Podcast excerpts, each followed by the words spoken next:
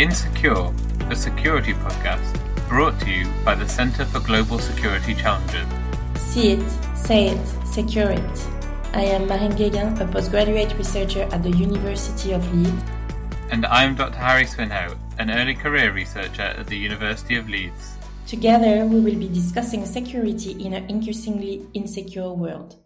This podcast aims at bringing together postgraduate researchers, early career researchers, and more established academics to discuss their research and explore the six core themes of the Centre for Global Security Challenges gender security, global reordering, health security, peace and conflict, terrorism and political violence, and we'll be beginning with environmental security. For the first episode, we will be discussing COP26 and the future of climate research. We would like to welcome Professor Richard Beardsworth and Dr. Nicole Nisbett, who both took part in the Leeds task force to the COP26 in Glasgow. Richard, Nicole, welcome and thanks for joining. Professor Richard Beardsworth is the head of the School of Politics and International Studies at the University of Leeds and a member of the Priestley International Centre for Climate. Professor Beardsworth's research focuses on state responsibility towards global challenges, particularly climate change, and he has published widely on these topics. He attended COP26 as co-lead of the University of Leeds COP26 Task Force.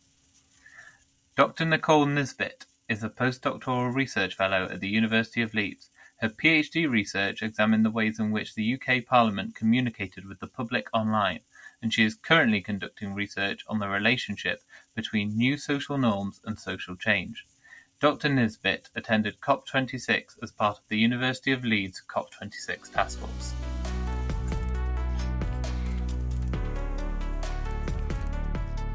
Today, we will be discussing your experiences during the COP, what you expected from the conference, and how you view the outcomes of the conference. But we also want to think more deeply about COP26 and what it can tell us about the future of both climate policy and research. Nicole, Richard, again, we are very pleased to have you here with us today. Before delving into the topic of COP26, we would like to ask you a question that will remain throughout our episodes, and we wanted to ask every speaker.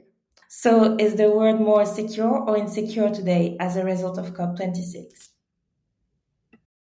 Is the world more secure as a result of COP26 or not? I don't think there's any way of quantitatively answering that question. I think, nevertheless, there is a direction of travel which can be answered. COP26, I think, created a lot of frustration for people, but it also did meet certain expected outcomes and it met them well. I think, as a result of meeting certain expectations, particularly around the way in which 1.5 could become the norm of mitigation and adaptation rather than two degrees, whether we get there uh, as a civilization or not.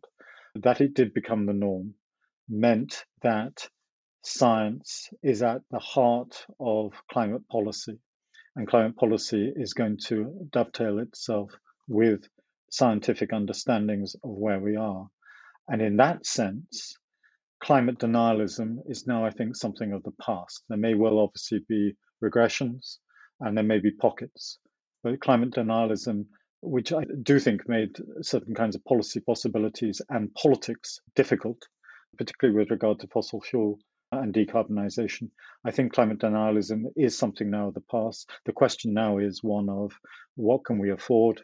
What are the trade offs? And the question is clearly the implementation of pledges as they become more ratcheted up in the next decade. We will, I'm sure, address later the whole question of Russian invasion of Ukraine, which does make things more insecure again. But the focus for the moment from your question is COP26. Thank you. Nicole, would you like to answer that question? I think I agree with a lot of what Richard uh, has said. And I think specifically at COP26, the focus was on 2030 targets rather than so much the 2050 targets that had been kind of pushed before.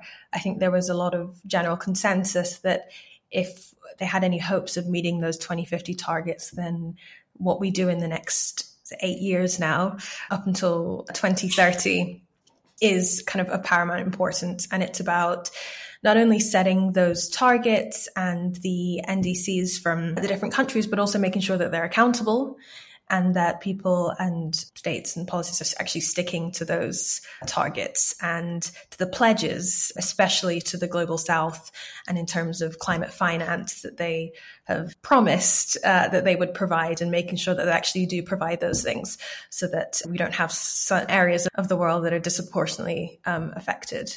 So, to continue this open discussion, what were your experiences like at COP as a member of the Leeds task force?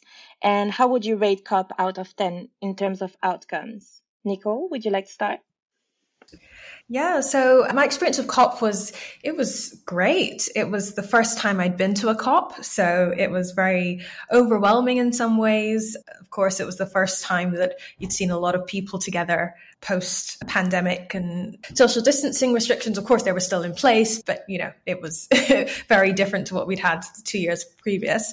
I was lucky. I was in the blue zone the private zone, the green zone, and there was also kind of fringe events going on from the People's Coalition, which gave a really interesting kind of comparison between the types of negotiations going on, the, the sealed negotiations, if you will, in the blue zone, and the types of things that were being discussed, the more public discussions in the green zone, and then very fringe events in the People's Coalition, for example. Of course, with anything like this, there was definitely that feeling of an echo chamber, which isn't necessarily reflective of the general public's perception, I think, of the climate crisis and climate change in general. I think that's always going to be the case. But I think it was a successful COP in that there were things that were brought to the table and within the negotiations that hadn't been discussed before in such an explicit way. And I think that really was important, especially when we're putting the focus on those uh, 2030 targets rather than 2050. But of course, you know, there are always criticisms, especially with some of the large delegations that were at COP from certain fossil fuel industries and things like that. So I don't think it's ever going to be perfect, but I think that there was definitely progress in the right direction. Richard? What was your experience at the COP and would you like to rate also your experience? Well, like Nicole, this is my first COP, so it was overwhelming. I was in the blue zone, so the blue zone where there are the intergovernmental meetings, because most of them dealt with to one side and, and not open to observers. Obviously, with Leeds uh, University, we went with observer status there were the plenary sessions, uh, and then there were meetings under the various themes of COP26, like transport, finance, agriculture. And it was overwhelming, probably a bit like the fringe events. Uh, there was too much to go to, there were too many people to see and listen to and network with. But at the same time, you did what you could. And it was a learning experience. I think by the end of the second week, where a lot of negotiations were obviously going on and went on until Saturday evening. One learned how to spend one's time better as it went on and more productively. So that was a very interesting experience. As Nicole said, I, very similar for me. I think, in terms of where the experience was very important in terms of how I understood the outcomes coming out of it, to one side of the actual documents that came out, as with the, the Glasgow Pact, the, the final uh, negotiation outcomes, is one sense that there were a lot of tensions, still a lot between the developed and developing worlds. China, for example, and India were very unwilling to negotiate, like, for example, the phase out of coal. One sensed those tensions all the time. They were expressed well in the plenary sessions. Developing countries always talked about uh, the existential threat, which they do, and they must always do each time they come to the plenary sessions. And one sense that those voices were becoming more important, even though quite a lot of NGO activists who came into the Blue Zone and talked with the Blue Zone and often talked with the leadership team under the UNFCCC, United Nations Framework Convention for Climate Change, even though they weren't in the negotiations, even if they were part, nevertheless, of the overall negotiating process, there was a sense that there were two sides. There were the states on one hand, and there were the non state actors on the other. I'm less sure of that, actually, having been there. I thought there was a lot of conversation between the various actors. And as a result, whilst there was a great deal of disagreement on certain lack of outcome, there was a general sense more and more, certainly in the second week, that if the time and scale of this of this huge challenge is to be met by humanity as a whole and by nation states as particular agents within that whole, that people have to work together, and that the pressure, therefore, from NGOs, be it civil society, be it actually market civil society, and therefore corporations, the pressure being put on the government delegates was actually very strong and it was taken up. So, in that sense, I, I did feel that the ongoing conversation from various sides of society, even if, as Nicole was saying, you know, pledges are pledges, but they have to be met. There have to be clear implementation policies. Even if we're all there still waiting for comprehensive policies, particularly, as Nicole said, around finance and around adaptation finance for the most vulnerable countries in the world who are meeting climate realities now, even if we remain frustrated around that. And there are still large divisions within the climate community as a whole around that. I did get a sense that one of the outcomes of COP26 is this next decade is critical. Again, I say this before the Russian invasion of Ukraine. As Nicole has said, the next eight to 10 years are critical to get to 2030 to 45% average uh, reduction of greenhouse gas emissions. And therefore, the sense of urgency is more and more teamwork is necessary among the different actors that make up the climate community. That for me was a very important outcome, but a real disappointment remains that there is still a great deal of mistrust among these actors and between developing and developed world. And that mistrust can only be transcended by clear climate finance facilities being opened up and access to them being organized in such a way that they are done for the actors on the ground, not for those who are offering the finance and the aid, which often becomes a development problem. Thank you. And it looks like we spoke a lot about the COP in the following months and weeks, and now in March 2022. Not so much. Do you have any reflection on that? I think, especially within the UK, there was a big push sort of pre COP, the months leading up to it, because it was the UK presidency. So it was always going to be a major point in the year for for the UK. So there was inevitably going to be a lot of promotion and a lot of things in the media. Since then, yep, I think I've definitely noticed a reduction in the mainstream media, but I think within the UNFCCC and the IPCC, I think there's definitely been still talks, and of course they're ramping up to COP27 in Egypt later this year. And there are definitely still organizations and things going on to focus on what are we actually going to be talking about in COP27? How can we prepare for it? How can we sort of start measuring some of the pledges um, that were outlined in the Glasgow Pact and make sure that they're actually continuing? As Richard said, this push to working together, this push to 2030 means that you know we really don't have a lot of time and so i think the time in between the cops there's a lot going on in the background should we say but not so much mainstream. And I think that's partly kind of inevitable, just, you know, the media when something more interesting comes along, then they start focusing on that a little bit more. But specifically, kind of within the UK, we've just had the climate strikes. For example, actually, they were internationally the Fridays for Future climate strikes that happened, I think it was just last week.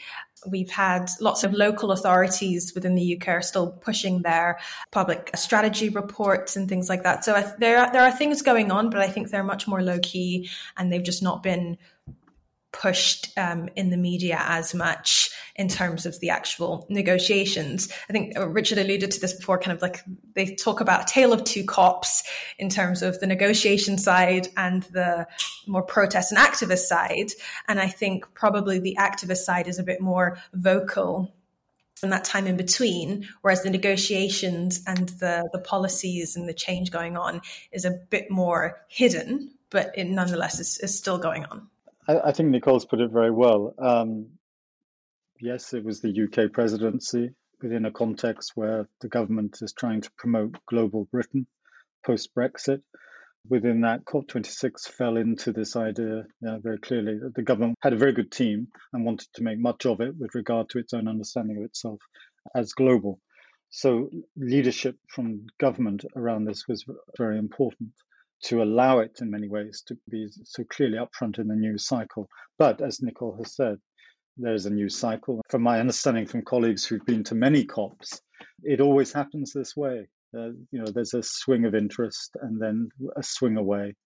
And I think people involved in climate action just deal with that cycle uh, and just continue to do what is necessary.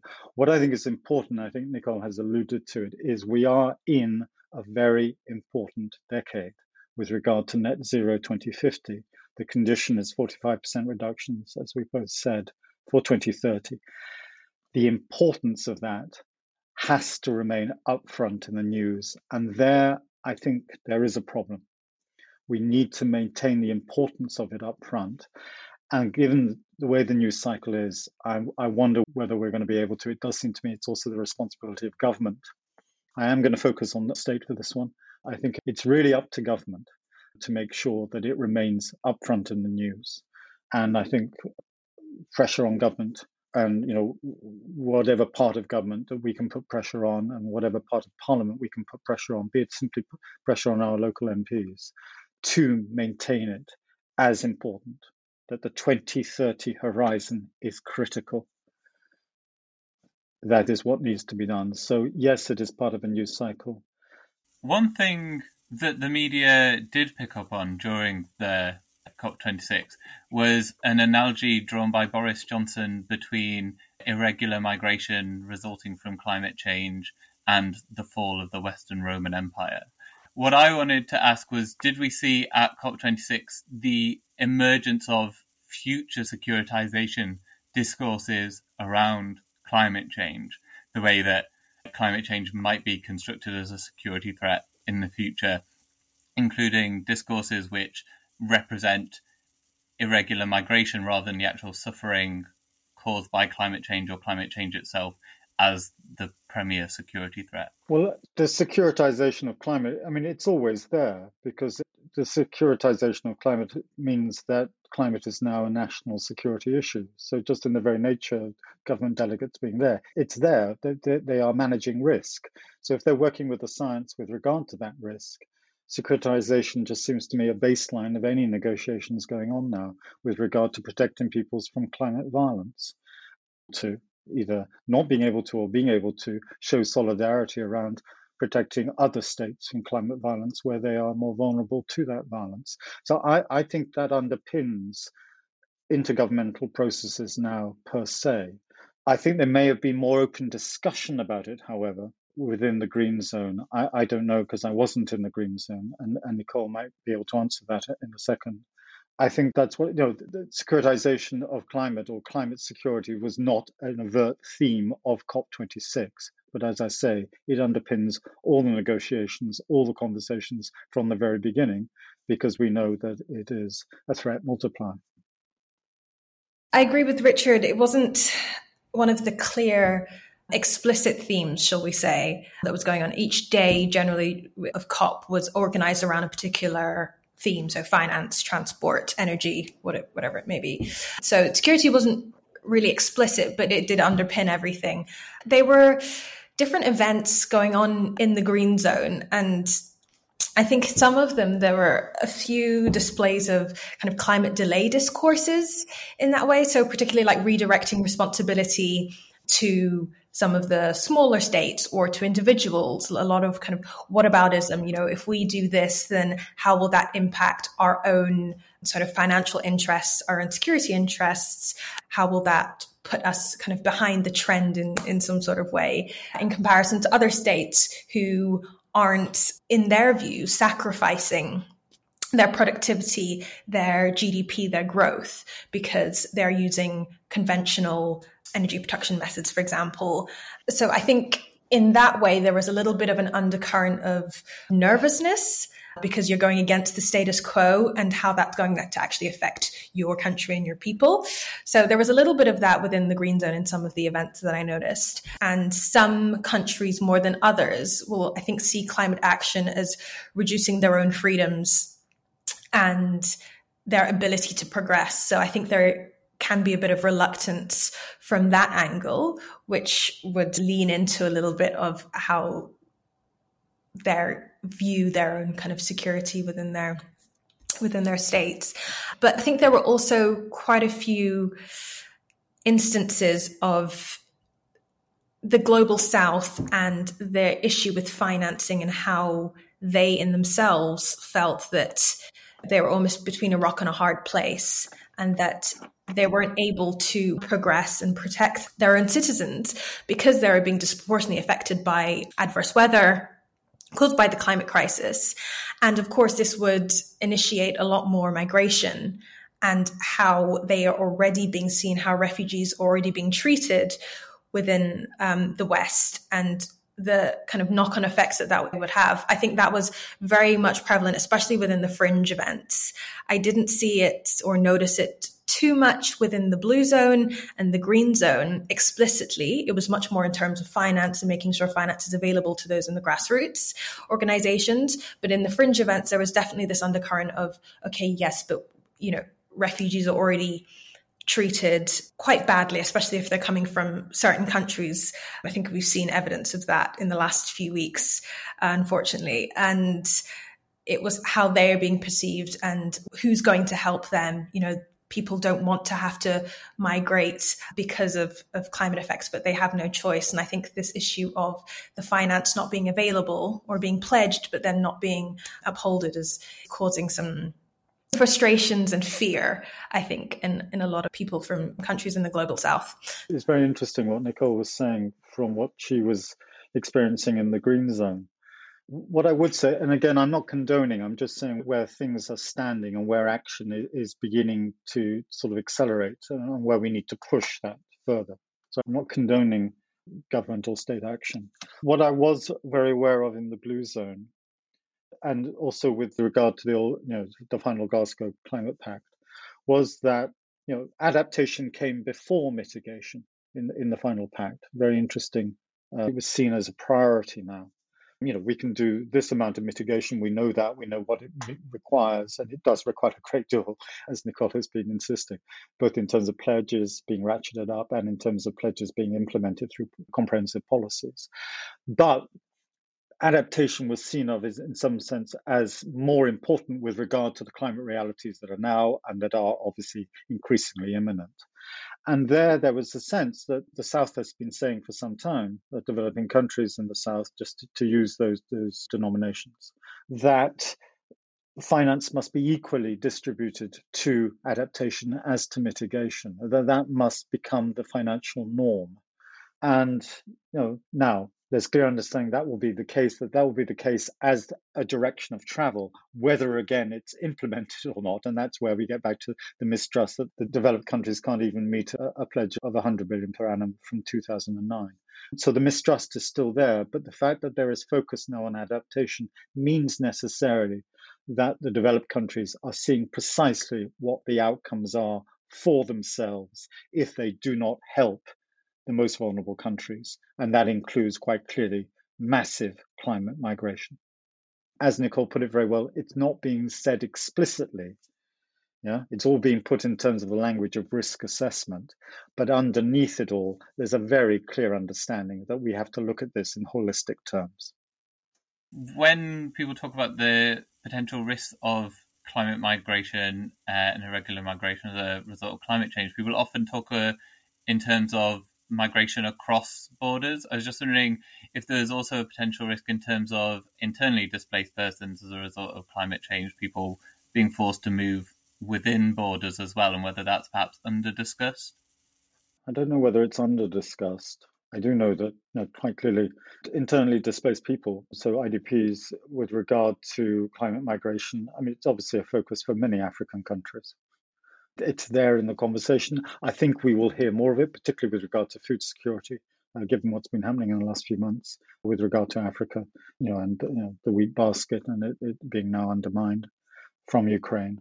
I think we're going to be hearing a lot more when Africa carries the leadership of COP, and even then further when it goes to the Middle East. I think the voices around this are, are going to be heard more, and the issues will be tabled more as part of the agenda. That is my expectation. I think I think you're completely right, Richard. I think, yes, yeah, specifically with African countries, again in the green zone, there were quite a few events that did sort of highlight that more internal migration, people having to move from traditionally rural communities into the cities and the pressure that was putting on the cities as well in terms of housing, in terms of food, in terms of you know everything that, that would bring along with you know thousands of people migrating. There was a bit of concern, especially in the events that I went to, in terms of what that would do to the cultural intricacies of the different countries. You know, especially communities that have been rural farming communities for hundreds of years and now having to reskill and change their ways of living. And I think that there was much more of a concern on the social and the cultural aspects of that in the specific events that I went to in the green zone, at least.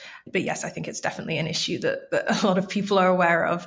But again, is uh, really affecting certain countries more than others. I think, as is kind of the, the theme along this the, the whole climate crisis to be honest thank you i was going to move on to asking specifically about whether you felt we did see the emergence of a discourse which framed countries in the global south as almost culprits in terms of climate change and an attempt to kind of shift the burden towards the global south from the global north. But I think you've discussed that reasonably comprehensively already. I just don't know if there's anything you would like to add on that. Yeah, I think well, to go back to, to Nicole's point, climate realities are highly differentiated and hierarchized uh, within the power structures of the world as a whole.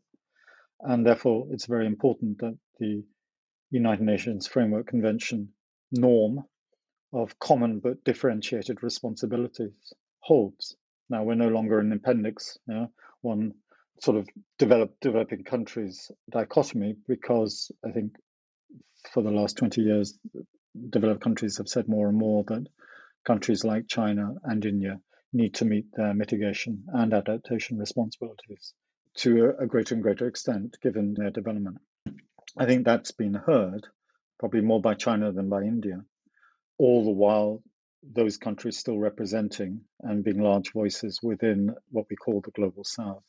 So I do think differentiated responsibilities is still agreed upon. Again, as we're both insisting, we have to see the implementation of the pledges made before we can say, yes, common but differentiated responsibilities are being met.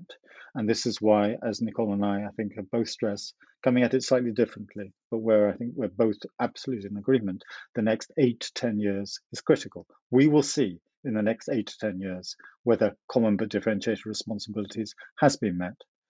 So I think we are there. We know the discursive landscape.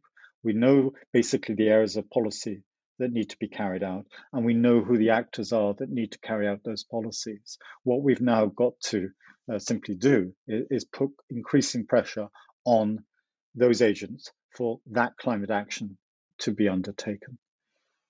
I had a question on can we actually decolonize climate security policy and studies reflecting on the COP26 and your experience there? I, I think the critical issue here with regard to decolonization, I mean, to me, climate realities, they're already wrapped up in the whole colonial history. I mean, we know that. And it's a very deep history, and climate actually is a catalyst for our understanding of just how deep these legacies are and how, in a strategic and measured and comprehensive way, developed and de- developing countries need to work together to be able to answer the climate realities coming out of a whole period of history, um, which comes under the, the, notion of modernity, which has its good sides and its bad sides. So, the question, I think, of decolonizing climate security is one of meeting all the expectations around adaptation and meeting it in a way whereby, with climate, not with necessarily with other things, in a highly interdependent world that we're in, and where all those colonial legacies are part of and make that interdependence always a political conflict as well as a policy solution. Coordination between developed and developing countries is going to be absolutely critical. And this is why I think COP is so important. Thank you. Nicole? I agree completely with Richard. We can't remove the colonial history from what's going on at the moment. It's not possible. But I think the fact that you know, as Richard mentioned before, adaptation and loss and damage were so important in this year's COP. And I think they will be in future COPs as well. I don't think it's the point now that we can go back, specifically loss and damage and climate reparations. The fact that that is now on the agenda and is so important and it's been given their own sort of days, you know, the theme has been given its own uh, day during COP, I think that provides a lot more discussion, provides a lot more opportunity for those in the global south to really not only state their case, because that's what they've been doing for years now, but for countries in the global north to be held accountable. And I think that's the main issue. I know I keep coming back to this, but I think it's the accountability and actually adhering to the pledges that they've made. But I think we've made a really important step in this COP in actually putting them on, on the agenda to the point where th- there's no way we can go back. And I think even movements like talking about ecocide law and getting that within the ICC identified as one of the sort of, along with genocide and crimes against humanity and war crimes, I think that big legislative changes like that will really help in this kind of decolonization process because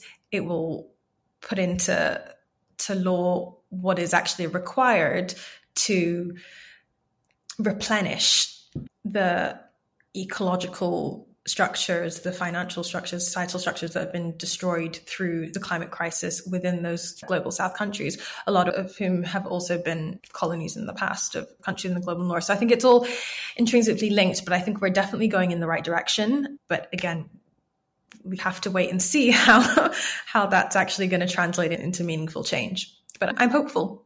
Actually, reflecting on what you just said, we had a question on how to reconcile working with countries on climate change with pushing back against human rights abuses. So, for instance, with China and the Uyghurs, or Russia and Ukraine. I think, in terms of where my research kind of intersects with this a bit more, is the framing of climate action and, and, the climate crisis in different countries, I think, have been very stark. I think, for example, in countries like China, the activists are being portrayed more as against the government rather than against climate change and uh, kind of ends up turning the public attitudes against these activists and, and what they represent and kind of delegitimizes their message a bit more and in turn delegitimizing the whole climate change and the climate crisis and what needs to be done and the sort of insistence that it's done now rather than than waiting and I think it also perpetuates some of these climate delay discourses in terms of sort of that individualism and the whataboutism and kind of saying, oh, well, then if we restrict our production, for example, then another country is just going to come in and take our place. You know, we're going to be at a disadvantage.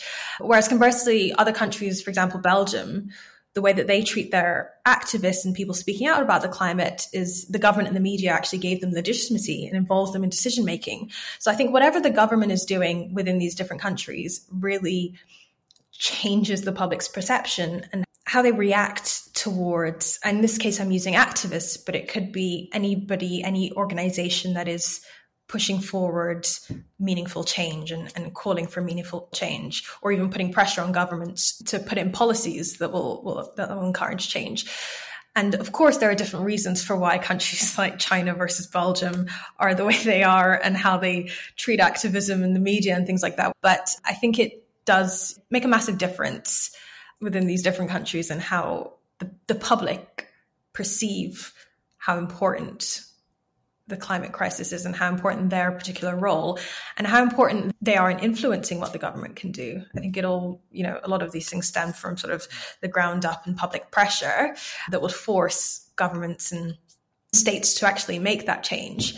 But I think, you know, things like the media really do have a big influence on how that's seen and, and how the public can actually act and in turn what governments are forced or not forced to do. I mean, climate diplomacy uh, which is within the intergovernmental process that we, we are here focusing on. I mean, climate diplomacy must always disaggregate issues and isolate climate so that one saw, even during the COP, that the US and China came to an agreement, which was important in, in getting a certain momentum going in the second week. At the same time as there basically being, you know, a, a, a sort of uh, a war of words going on between the uh, Biden administration and, and the Xi Jinping regime and the Communist Party as a whole, which we know that has very clear effects on certain kinds of policies. Uh, that said, they could nevertheless come to an agreement, uh, which has been worked on for the last two, two to five years, in fact. And that agreement can place them in leadership positions with regard to the developed and the developing world. And they're, they're working together around climate, and particularly around the ratcheting up of, of pledges. They work together on methane reductions. There are several issues within that agreement. It shows that, you know, despite the sort of democracy, autocracy kind of ideological discursive tension that we're all in at the moment, and which is obviously being intensified by, by the Russian invasion of Ukraine. Even if lines are being drawn there, to the point, let us be very clear, where Biden can call Putin a war criminal. So that the, the lines are very clear. They're not red lines, but they're very clear lines. That said, climate has been able to be disaggregated from that and, and considered separately. Certainly between the US and China. Now, US and Russia, that is another issue. The EU and Russia, that is another issue. And obviously, Russia is one, uh, as with Saudi Arabia, they are top emitters. And I think there we, we get to the whole question of right, what is the politics of climate change going to be in relation to both developed and developing countries weaning themselves off fossil fuels and decarbonizing and moving to uh, clean energy economies? And I think, you know, that is a very interesting issue here, where dependence on oil and gas has fed a war machine. It seems a pretty incompetent war machine at the moment, but it is a very big war machine that is creating enormous casualties uh, and committing certainly war crimes. There's this sense that we all have both publicly, and this meets partly what Nicole was saying, but also on the part of governments, and here the EU, I think, has been very strong. Europe is highly dependent on Russian oil and gas it wants to get to 40% re- renewables. And to do that, it's got to find new energy sources. Uh, and there, th- this whole question is can one keep coordination and cooperation going among the major actors, of which China, of which Saudi Arabia, at the same time as these kinds of conflicts are intensifying? can climate diplomacy, as I stated at the beginning, which is disaggregation of the climate issue from other issues, can dip- climate diplomacy go on working or not at this moment? In that sense, this is a very, very interesting moment. And of course, it falls again within, to repeat Nicole's terms at the beginning, the next eight to 10 years, this crucial decade. And there, you know, I think a lot of work is being done to try and put together independence from oil and gas together with resituating Europe with regard to Russia. Clearly, the US isn't in that because it's it's energy independent. I think this is a huge issue of climate diplomacy, which we will have to look at, you know, as we're going up to COP27 and obviously in the years beyond. And it's vital in relation to this critical decade. The two things are both parallel and one and the same thing the ability, in other words, to negotiate long term clean energy economies and societies at the same time with short term needs on energy supply, which is predominantly fossil fuels. How is that going to be negotiated at the same time as keeping climate diplomacy active with countries where one is in major disagreement about how they run their societies? All huge political issues and issues of diplomacy. So to build on that, I wanted to ask actually, is there a conflict between climate security and other forms of security? So during the course of COP26, when there are emerging concerns about energy security, we saw the Biden administration asking the United Arab Emirates to increase oil production. We've seen violent protests in both France with the Gilets Jaunes movement, but also in Kazakhstan about rising oil prices. And obviously, now we've seen in the conflict in Ukraine and the Russian invasion of Ukraine concerns around the supply of oil and gas, particularly to Europe, and then how that potentially compels countries to search for energy security elsewhere. And so, what I wanted to ask is how much is there a conflict between climate security and other forms of security like energy security, domestic political security, national security, and to what extent do those conflicts potentially impede meaningful climate action? Yeah, I mean, there are huge, I mean, in the language, in the policy language, there are huge trade offs, clearly, and, and we're living it right at the moment uh, between climate security and energy security. And uh, I mean, I suppose, you know, political wisdom is the ability to make them the same security, uh, which ultimately is transition to clean energy. Can one accelerate that transition so that the more there is climate security, and let's be clear, climate security is also about solidarity with the South. And I think Nicole and I have made that very clear from the beginning. So climate security is not just a, in, in international relations terms, a realist act. It is also an ethical act now. The, the two cannot be distinguished. Uh, I think that's very important to understand just what climate security means. Can one square climate security with energy security? That is now the political challenge of the next few years and of the decade as a whole. And it does mean accelerating the transition to clean energy. I think, you know, the market will, will come up with some quite surprising innovation here. You know, the, the, the, pricing of renewables has come right down. It's obviously been the way in which they have been able to be mainstream much more and for ratcheting up of pledges to be possible. It's because of the way in which solar, wind, uh, hydrogen fuels all of that has come in and been more and more appropriately priced so that it's competitive uh, with oil and gas. Now, that obviously it's a secular trend. It will take its time. What the Russian invasion of Ukraine has done is accelerate this whole process of decision making. And this is again where I just think we all need to put as much pressure as possible on our respective governments.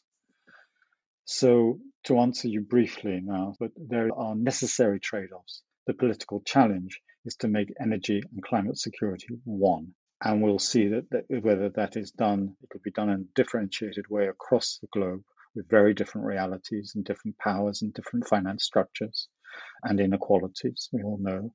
Can we do it to a greater than a lesser extent? I believe very strongly that is the politics of energy for the next uh, 10 years. Thank you very much. Nicole, I don't know if you wanted to uh, add anything.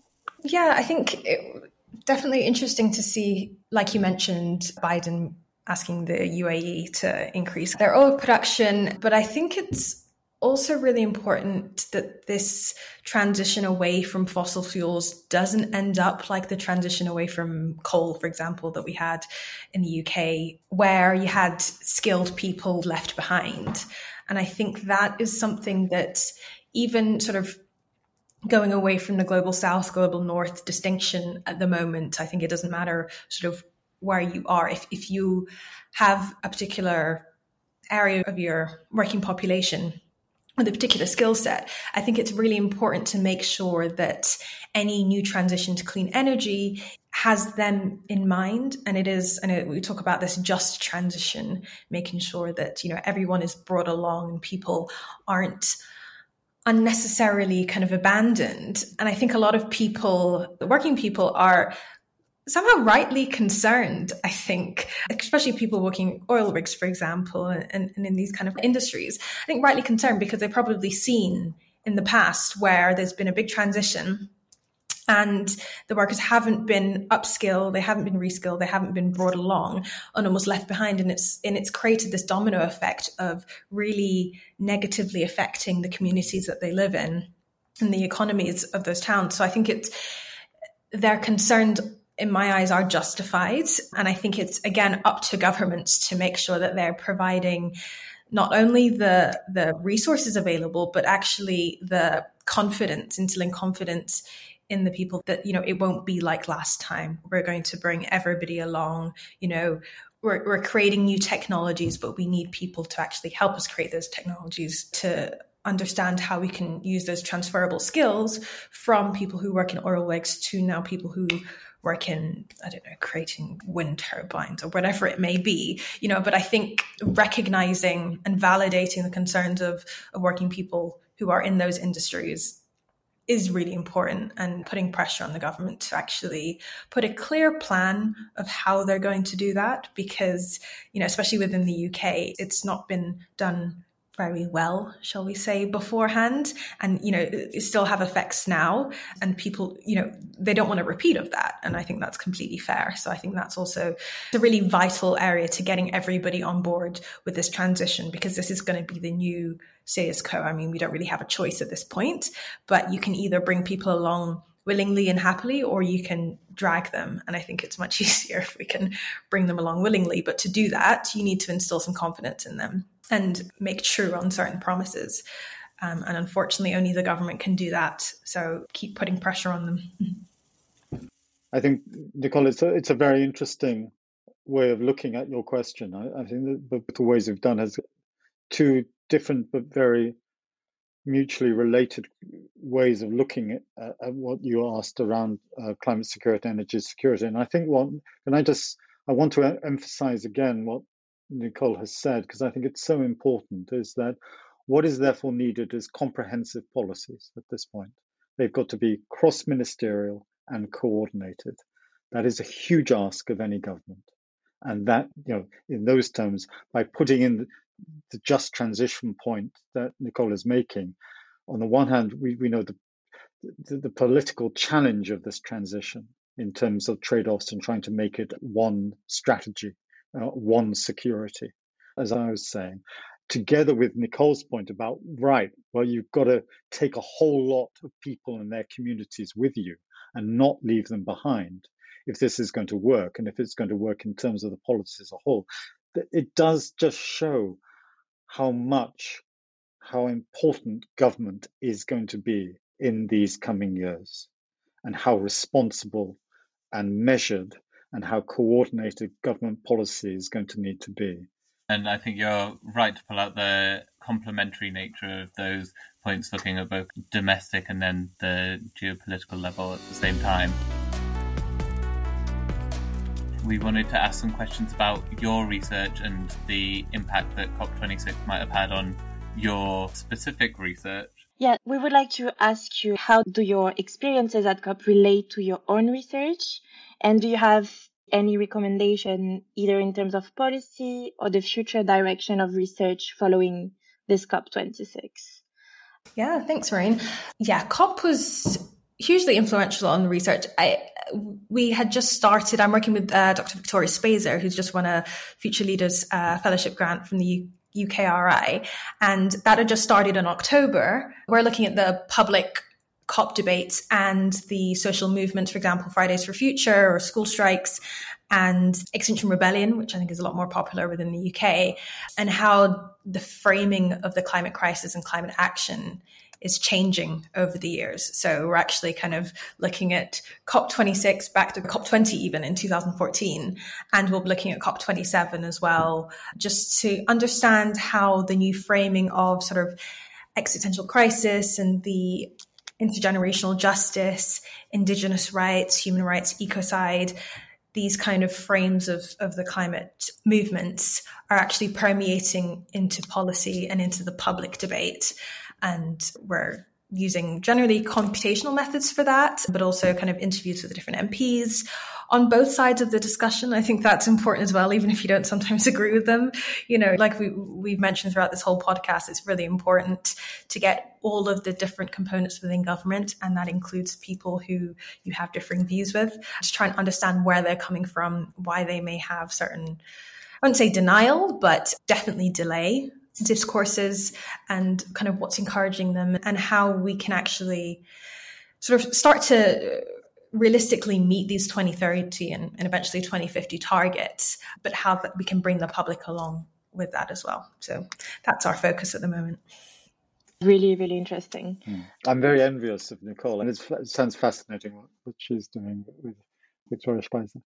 As head of school, I don't have an enormous time amount of time for research, so I have to be very, very focused. But what I've been working on really for a few years, and where I, I publish, is around the responsibility of the state towards the climate crisis, and what that responsibility means. And it's not specific to the developed world, but I can understand it can be perceived as such, and it, and and I think my focus needs to grow but where I've been concerned with climate leadership. And obviously, there are great climate leaders in the developing world, in many ways, much more uh, effective and carrying many more people, to go back to Nicole's point, than our leadership in, in, in the north of the world.